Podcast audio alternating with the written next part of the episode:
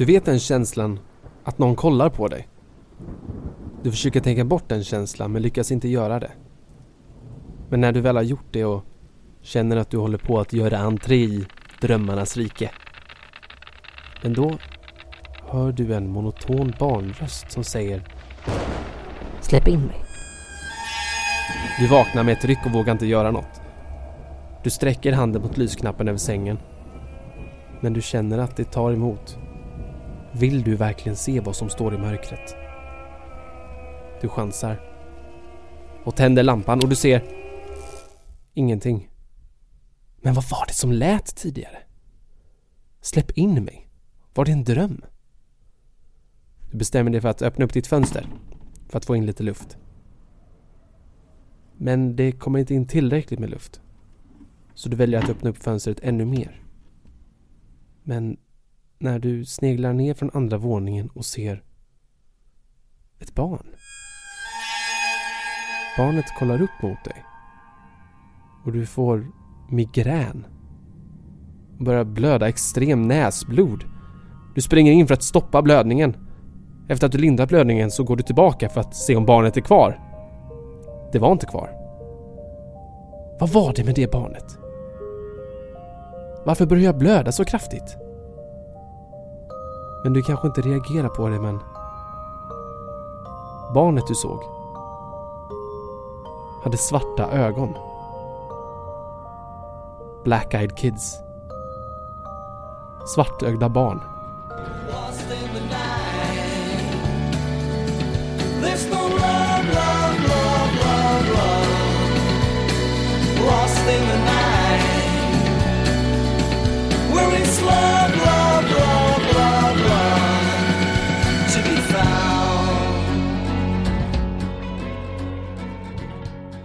Hej och välkommen till ett nytt avsnitt av Lägerelden. Eller ja, nytt och nytt. I det här avsnittet så kommer vi berätta om eh, gamla fall från Urban Legends. Och min tanke är så här, eftersom jag bara har gjort två stycken avsnitt om just Urban Legends så kommer vi att ta med allting. Dock ska nämnas att jag kommer att redigera de här avsnitten lite mer. Eh, så det blir lite mer ljudeffekter, musik och sådana saker. För det är en sak jag märkte i början av eh, poddkarriären om man kan säga så. Var att jag var väldigt dålig på att lägga in ljud och ljudeffekter och sådana saker. Sedan så tänkte jag bara säga att som ni hör, eh, det är annan kvalitet på ljudet. Det här är för att eh, jag inte är hemma. Jag är i Kalmar på utbildning. Och eh, sen, som ni kanske också hör, eh, är att min hals inte håller riktigt bra. Det här är för att jag var sjuk nu i veckan, så att förhoppningsvis i nästa avsnitt så kommer det vara en stand-in för mig. Och förhoppningsvis så blir det en speciell person. Men jag tänker så här, vi ska fortsätta med avsnittet och första historien som ni hörde var ja, min improviserade historia om svartögda barn, eller Black Eyed Childs, som Filip Källström läste in. Men nu tänker jag att vi ska lyssna på Madeleine Leine när hon läser in nästa historia. Så varsågod.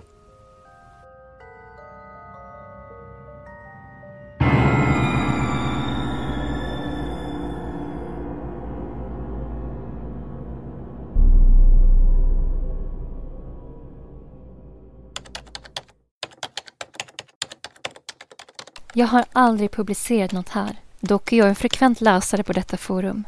För att få ruset av andras erfarenheter. Nåja, det blir alltid en första gång. Och detta blir mitt första. Lite backstory om mig och min mamma. Både jag och hon tror starkt på det paranormala. Vi känner även till historier om just Black Eye Kids. Att de kan komma två och två och fråga saker. Så som att de kan få låna en telefon, få något att äta eller få komma in. Men om man hjälper dem så får man ett helvete. Både jag och mamma tror på det. Men vi trodde aldrig att vi skulle få uppleva något sånt som jag ska berätta nu. En fredagkväll när mamma kom hem sent från jobbet då hon varit på möte angående ifall de ska stänga ner hennes jobb eller inte så stötte hon på ett barn på trottoaren. Det var lite konstigt eftersom ingen i vårt grannskap hade mindre barn. Det var bara tonåringar som bodde i kvarteret. Hon berättade även för pappa som var på andra sidan luren att pojken hon såg gick konstigt. Pappa skämtade att pojken skulle hoppa på hennes bil bara för att skrämma henne. Ni vet säkert hur pappors skämt är. Sen när mamma åker förbi den lilla pojken så var han helt plötsligt bara borta.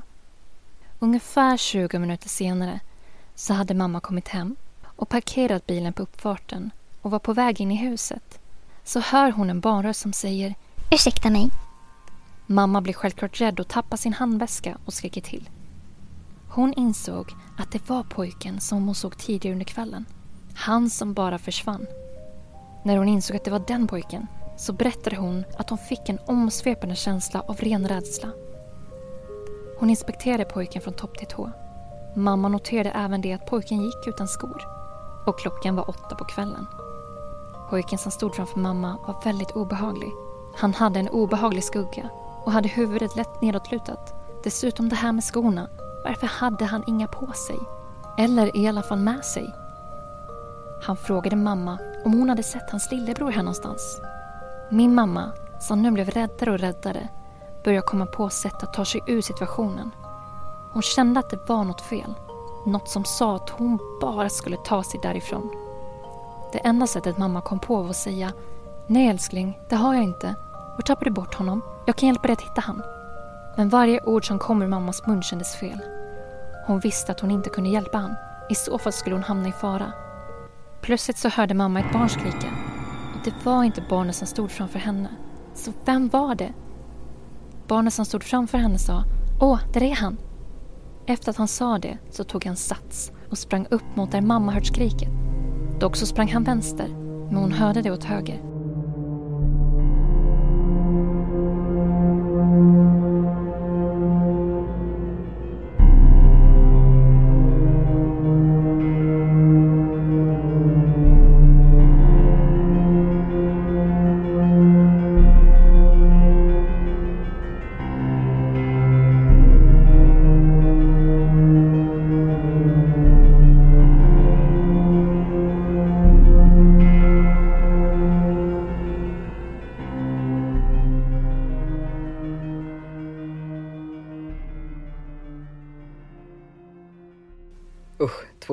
Lite halvt obehagliga historier där.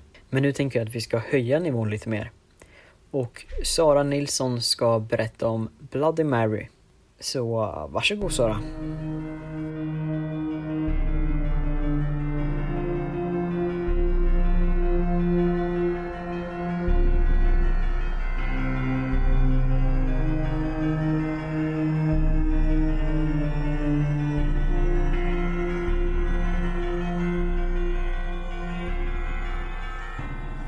Bloody Mary, Bloody Mary, Bloody Mary. Visa dig. Kanske en fras du känner till. Det är många barn och ungdomar som sagt denna fras. Speciellt på toaletten. Men vart kommer det ifrån? Bloody Mary finns i olika spektrum. Ett av spektrumen är Elizabeth Bathory. Det sägs att hon badade i blod från slavar för att se yngre ut. Men nu ska vi prata om en spegelritual och dess mening. Ritualen går ut på att du som kvinna ska kunna se din framtida man stå bredvid dig i spegelbilden. Men du kan även se döden. Och det innebär att du kommer dö ogift. Men innan du kan se något av dessa så måste du snurra några varv. Ha tänt ljus i ena handen och en handspegel i den andra. Sedan ska du gå baklänges upp för en trappa. Därefter kan du se din framtida man. Eller döden. Men nu ska ni få höra en historia om en häxa som kallades Bloody Mary. Men heter egentligen Mary Worthington. Hon bodde djupt inne i skogen i en liten stuga och sålde växtbaserade läkemedel.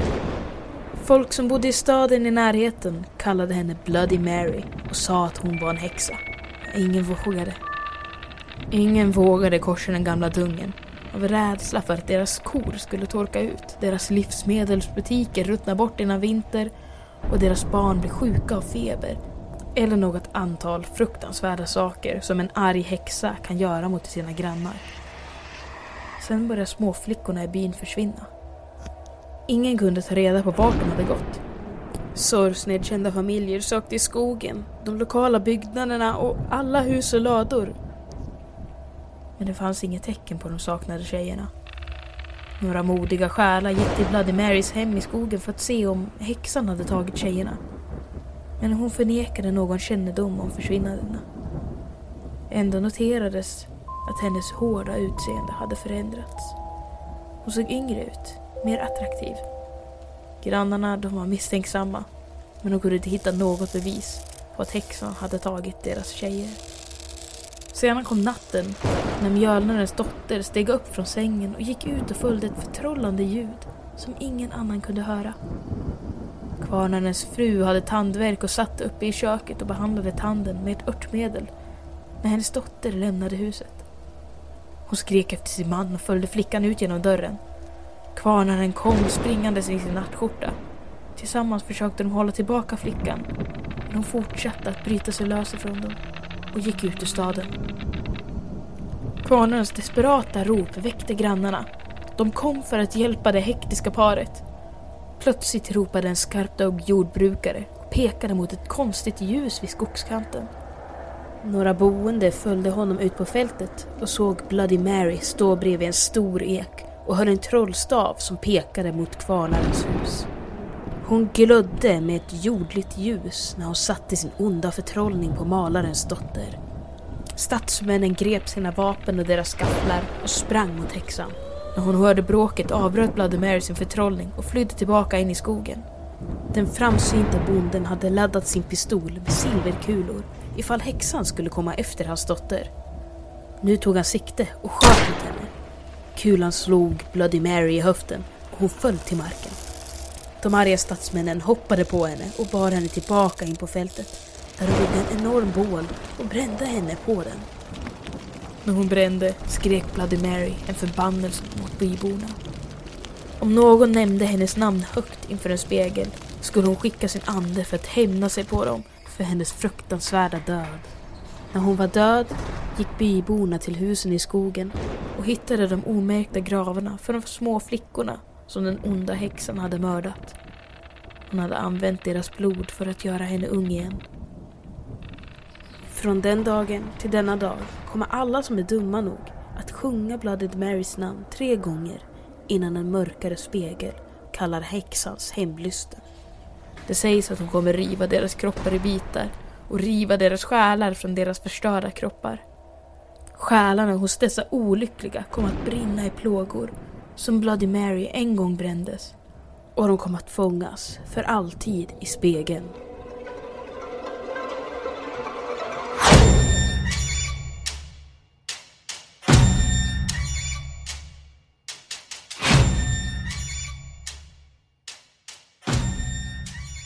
Ja, det var väldigt spännande tycker jag. Och eh, nu har inte jag tagit med mitt eftersnack om den historien. Eh, så att om ni vill lyssna på det här så får ni lyssna på avsnitt 10, Urban Legends 2. Men nu tänkte jag vi ska gå tillbaka till första avsnittet som vi släppte om just Urban Legends.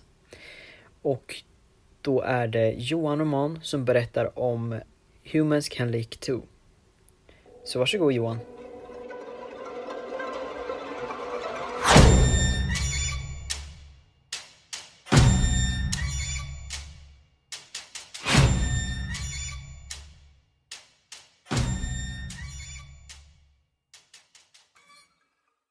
Ja, okej, det här är det sjukaste som har hänt mig.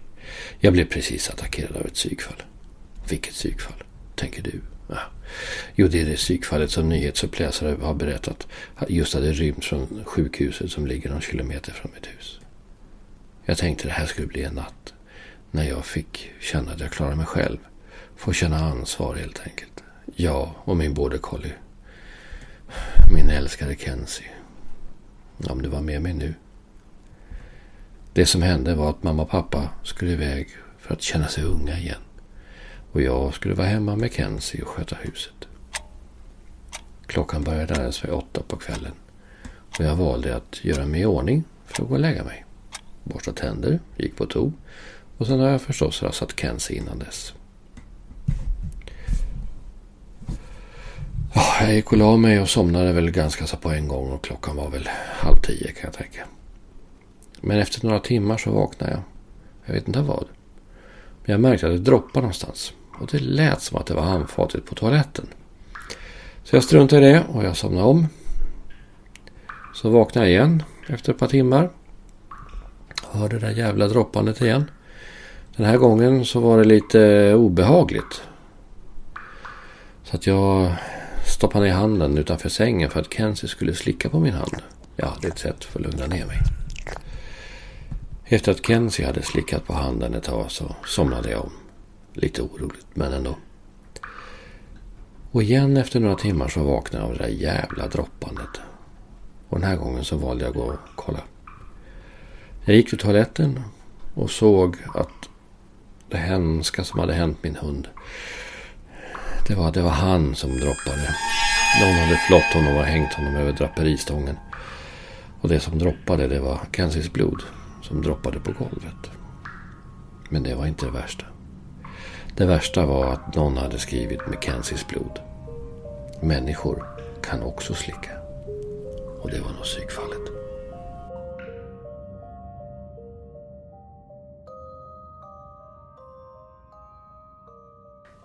Tack Johan för den historien. Eh, och eh, för er som kanske har lyssnat på det här avsnittet är att det finns eh, lite öppna slut i det här. Och jag tänkte jag ska klippa in det här, tänkte jag. Så att... Eh, ja, kvaliteten kommer inte vara bästa. Eh, så att ni tänker på det. Jag ska försöka att eh, brusreducera så gott jag kan. Men jag kan inte lova någonting. Men i alla fall, det kommer här. I denna historien så är det inget klart slut, utan ett öppet. Detta gör att historien kan sluta på olika sätt. Några exempel kan vara att psykfallet dödar skribenten, eller att skribenten blir skadad, eller att psykfallet hunnit försvinna innan skribenten hittat hunden. Det finns även liknande historier som det i kommentarsfältet på scaryforkids.com sida om Humans can leak to har läst. Om ni är intresserade av att hitta andra historier som liknar denna så finns det där. Sådär, du är tillbaka i Vetlanda. Detta gör att jag har min mick igen och att det nu låter mycket bättre än vad det gjorde alldeles nyss. Men i alla fall, nu ska jag prata om Charlie No Face, vilket kommer här.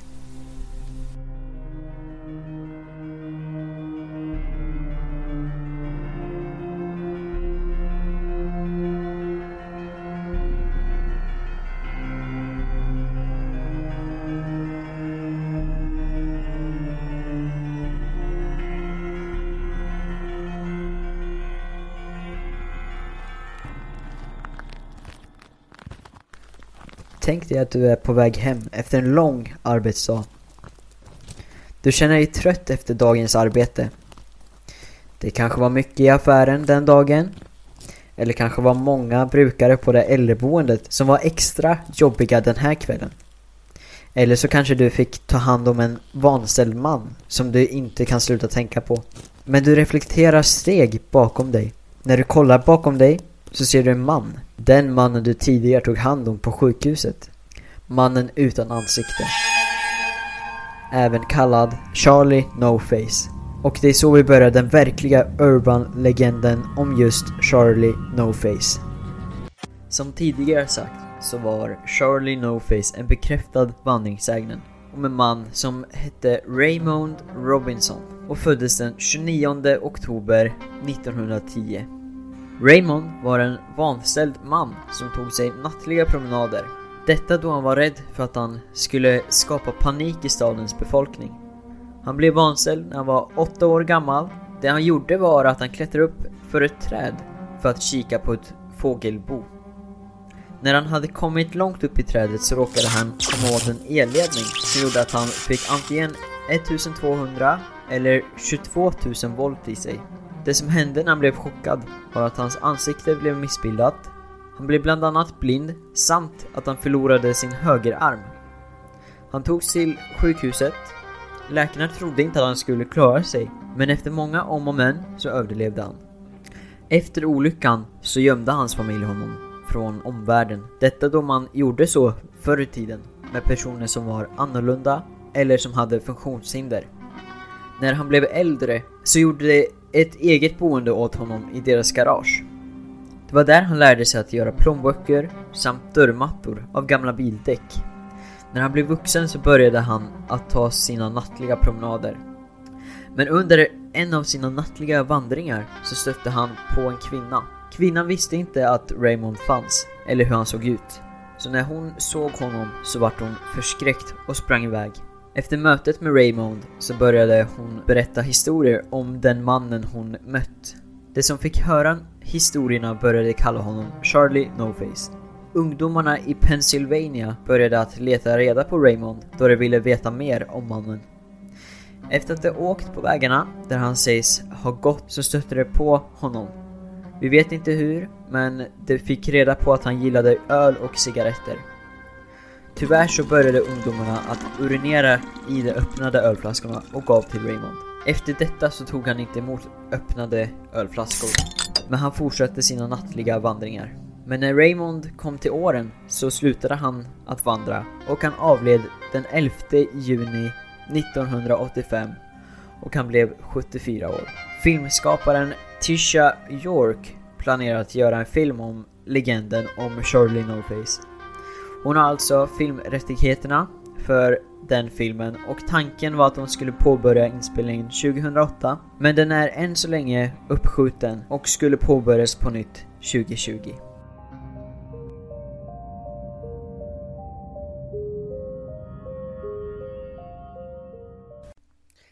Det var jag som berättade om Charlie No Face och jag tänkte att vi nu ska ta avsnittets sista historia.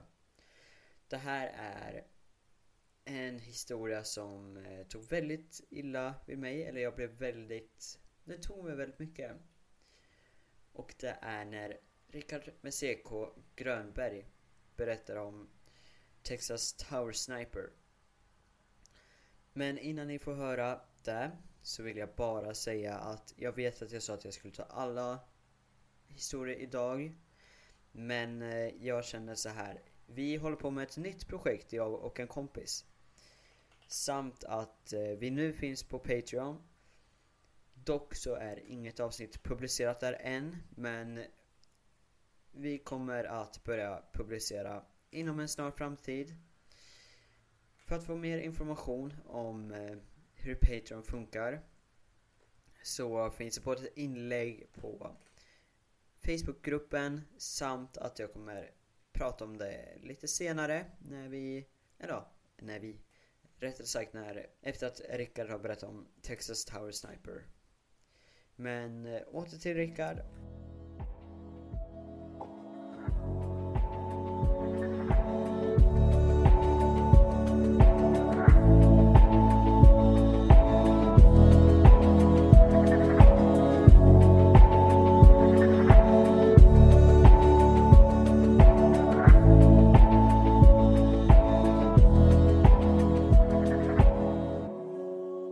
Det är den 1 augusti 1966 i den amerikanska staden Austin i Texas där polisen ska tala om för Charles Whitmans mor och fru vad deras son respektive man har ställt till med. Men eftersom ingen öppnar när man knackar på hos dem så bestämmer sig polisen för att bryta upp dörrarna och då hittas båda kvinnorna knivhuggna till döds i sina egna hem. Man misstänker att det var Whitman själv som mördat sin egen mamma, Margaret, och sin fru Katie mellan klockan 00.15 och klockan 3 på natten. Man hittade även ett brev där Whitman hade skrivit varför han mördat dem och anledningen var för att de inte skulle få lida för hans dåd.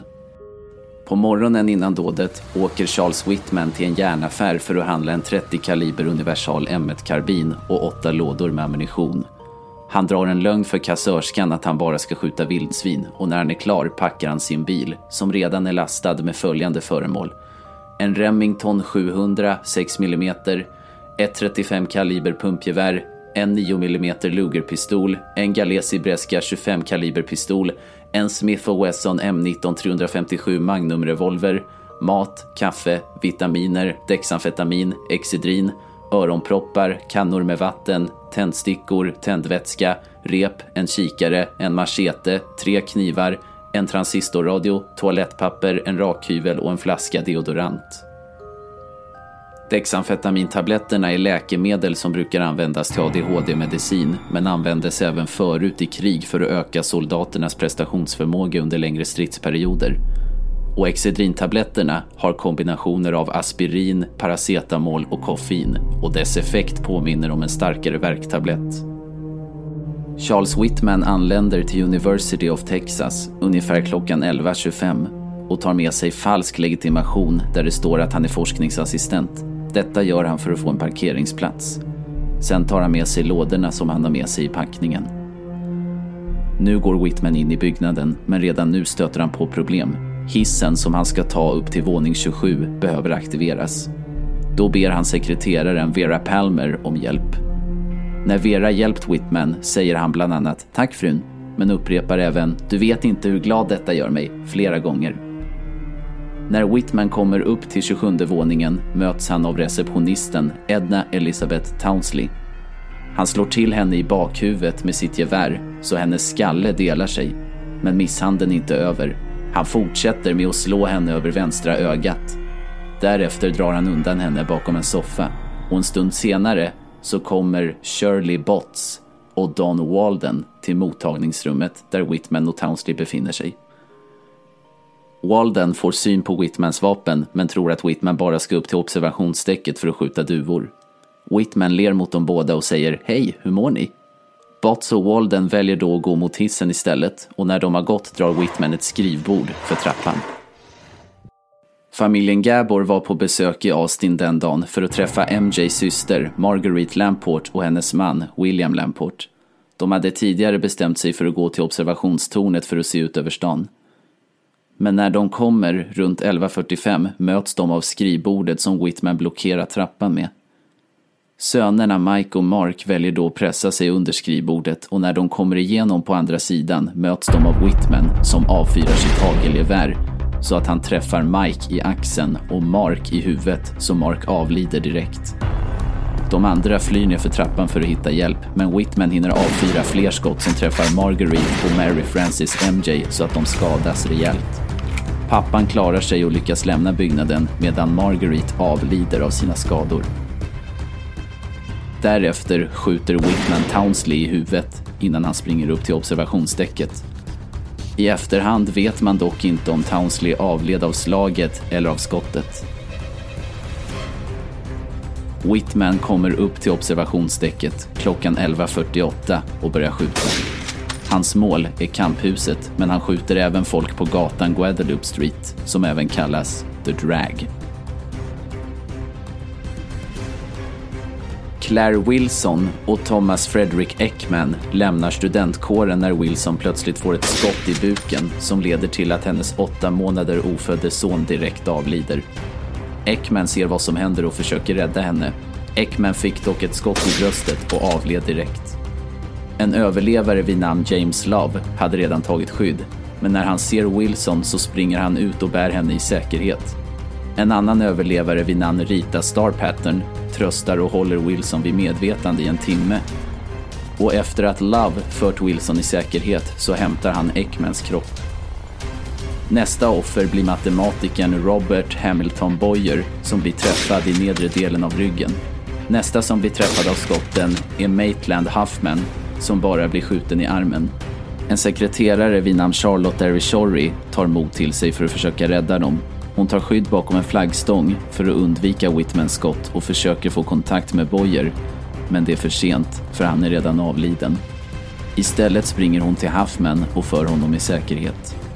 Under tiden var vännerna David Matson, Roland Elke och Tom Herman på väg till lunchen och skulle möta upp vännen Thomas Aquinas Ashton.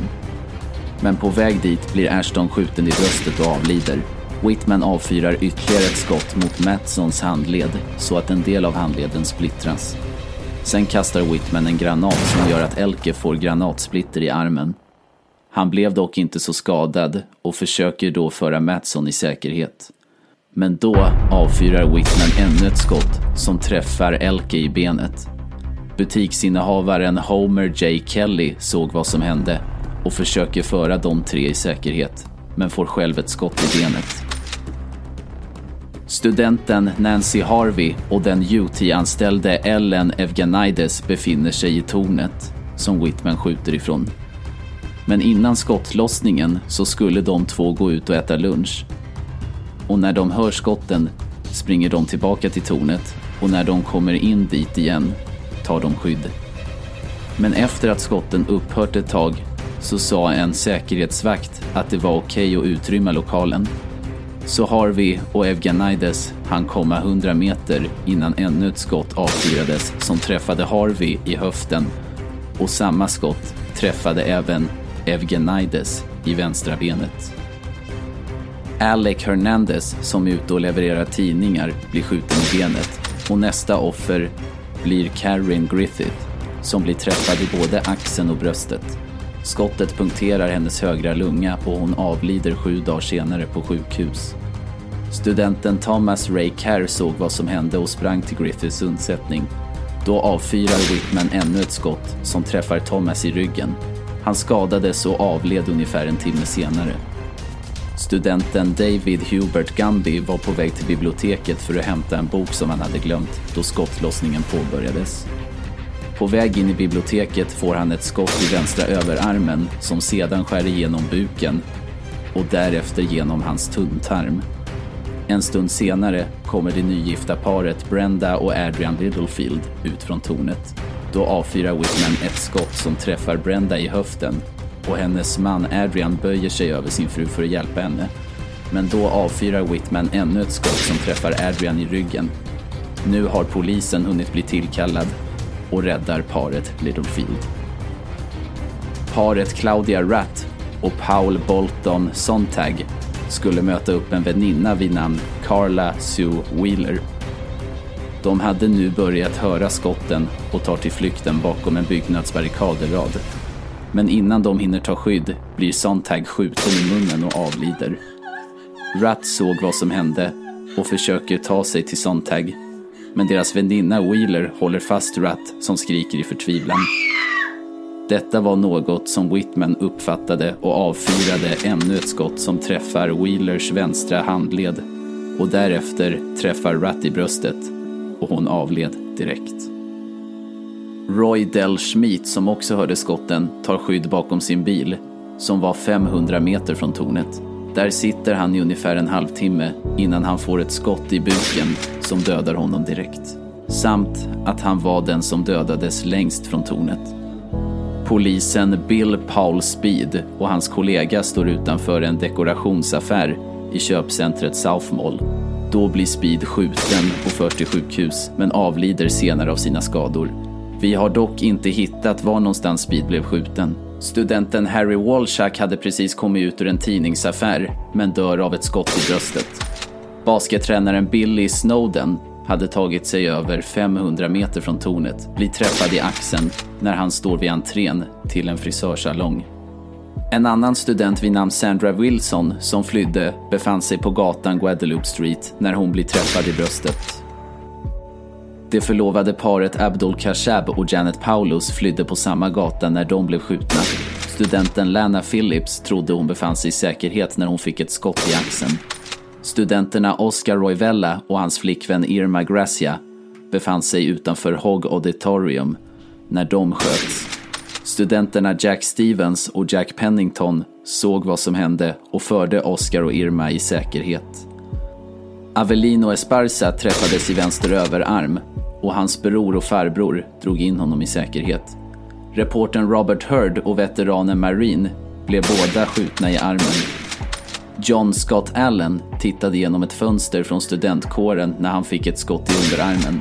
Skottet träffade en artär så att han befann sig då i ett dödligt läge, men klarade sig. Begravningsentreprenören Morris Homan hade tagit sitt företags ambulans för att föra dem skadade till sjukhuset. Ännu ett skott avfyrades och träffade Homan i det högra benet. Homan har senare berättat att han låg på gatan i ungefär 45 minuter och att han hört hur två byggarbetare diskuterade vem som skulle hämta honom. En av byggarbetarna förde honom i säkerhet efter detta. Nu har polisen kommit till platsen där Whitman skjuter från och börjar skjuta tillbaka på honom. F.L. Foster och Robert Freed skadades av något av skotten och även mexikanerna Della och Marina Martinez skadades i skottsalvorna. Studenten Delores Ortega fick endast ett litet snitt i bakhuvudet. C.A. Stewart skadades också, men det var endast när folk flydde. Polisen var som sagt på plats, men innan dess trodde de att smällarna kom från byggarbetarnas arbete. En av överlevarna kommer ihåg att en förbipasserande bad henne ställa sig upp. Detta tror man var för att en förbipasserande trodde det var en teatergrupp. Den tjänstlediga polisen Ramiro Ray Martinez hade hört om skotten på nyheterna så han ringde till polisstationen och frågade om han skulle komma in. Polisen sa att han skulle ta sig till campus för att dirigera trafiken. Så Ray tog sitt tjänstevapen och gick dit. Men när han kom på plats märkte han att det redan fanns andra på plats som gjorde det han skulle ha gjort. Så han letade upp ett team som han kunde följa efter. Han blev därefter dirigerad upp till 27 våningen. Han mötte upp poliserna Cohen, Crum och Day. När de fyra träffades gick de upp till väntrummet och hittade där MJ Gabor, Marguerite Lamport och även Mark, Mary och Mike Gabors kroppar. Mike sa då till Martinez att Whitman var där uppe. Martinez och Crum var på väg upp mot observationsdäcket. Men när de kom till dörren som ledde ut så bad Martinez att Crum skulle stanna kvar. Några minuter senare kom McCoy och dig på plats. Vid någon tidpunkt råkade Crum avfyra sitt gevär. Detta var något Whitman reagerade på och så började han leta vart smällen kom ifrån. Martinez och McCoy gömde sig och när Whitman kom i närheten så hoppade Martinez fram och började skjuta mot honom. Dock så undkom Whitman skotten. Sedan såg McCoy att Whitman stack fram huvudet och McCoy avfyrade ett skott som träffade Whitman mellan ögonen. Och Whitman avled direkt. Sedan avfyrade McCoy ännu ett skott som träffade Whitman i sidan av kroppen. Sedan tog Martinez McCoys hagelgevär och sprang fram för att avfyra ännu ett skott i den nu avlidne Charles Whitmans vänstra arm. Poliserna på marken hade ännu inte uppfattat att Whitman var död, så de fortsatte avfyra skotten upp mot tornet. Under obduktion av Charles Whitmans kropp hittade man en tumör som han hade i den vita substansen ovanför hans amygdala, vilket förklarade varför han var kapabel att utföra detta dåd.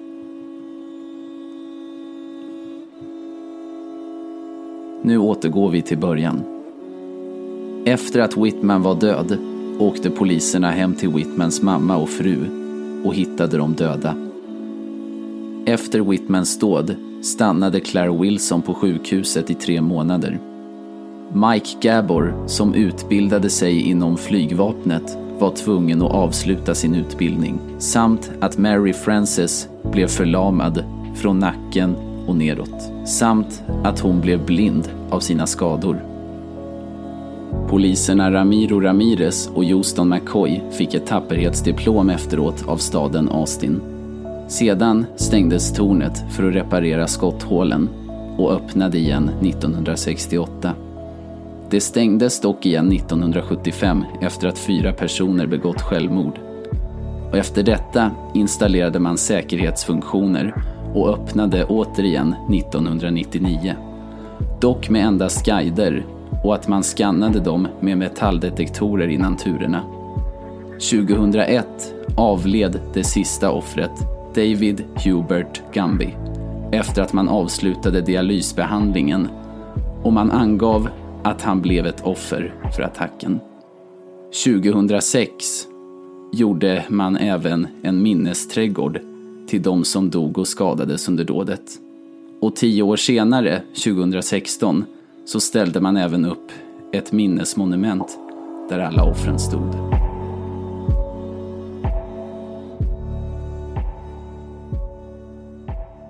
Ja, det är som jag sa tidigare. Det här fallet var ett av det jobbigaste för mig.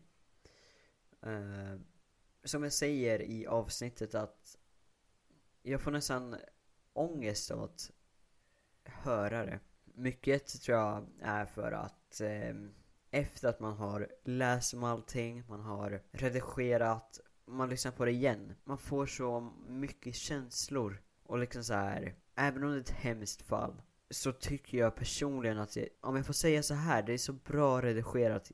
Som, ja. Typ så jag kan säga liksom, det är så bra redigerat. Jag är nöjd. Det är vackert och det har sina hemska stunder. Men i det här hemska så får vi ändå komma ihåg Vi är bättre. Vi ska inte to tolerera sånt här. Vi hade ett hemskt fall här i Sverige. Och det var terrordåd på Drottninggatan. Men vi ska återigen inte acceptera sånt. Men i alla fall, nu ska vi avrunda det här avsnittet. Men innan vi avrundar så vill jag eh, påminna er om Patreon. Patreon är eh, som ett, eh, som ett samarbete mellan oss. Det är att eh, jag kommer att lägga upp avsnitt där. Specialavsnitt. Vi ska försöka att eh, lägga upp två gånger i månaden. Eh, men för att få tillgång till de här avsnitten kostar det en slant. Så det kommer vara så här att om vi lägger upp de två avsnitten i månaden så kommer det då kommer vi få de pengarna ni har valt att donera. Men om eh, vi inte lägger upp så kommer det inte att dras. Vilket gör att vi säger att ni eh, vill donera 20 kronor per avsnitt. Så kommer det alltså vara 40 kronor om, om det blir som planerat. Så att vi säger om vi inte lägger upp någonting så får vi inte de pengarna. Sen som jag skrev i ett inlägg på Facebook är vi, kom, vi har valt att eh, sätta en maxgräns för oss att lägga upp två gånger i månaden. Det här är för att vi inte vill råka ta, ta några sista pengar exempelvis. Vi vill liksom, ja, alla ska ha möjligheten att lyssna. Även om det kostar en slant. Och sen nu, nu säger inte vi att ni behöver lägga in 100 kronor per avsnitt. Till exempelvis. Utan ni kan välja att donera, jag tror minsta var jag tror minsta var 10 kronor om inte jag minns helt fel. Så liksom om ni, de små, de små kronorna kan göra så mycket till slut. Men återigen, ni ska inte donera om ni inte känner att ni har råd eller liknande. För återigen, vi vill inte råka ta någon sista pengar. Men i alla fall, tack för att ni har lyssnat. Eh, vi får se hur mycket vi kommer kunna publicera nu. Med tanke på att jag jobbar eh, Ett exempel nu, jag har jobbat 10 dagar i sträck Jag har varit ledig nu två dagar Och det här är min sista lediga dag Så jag vill liksom, ja Så jag passar på att redigera, skriva manus och lite sånt idag men återigen, tack för att ni har lyssnat och hoppas vi hörs snart igen. Hejdå! Lost in the night. There's no love, love, love, love, love. Lost in the night.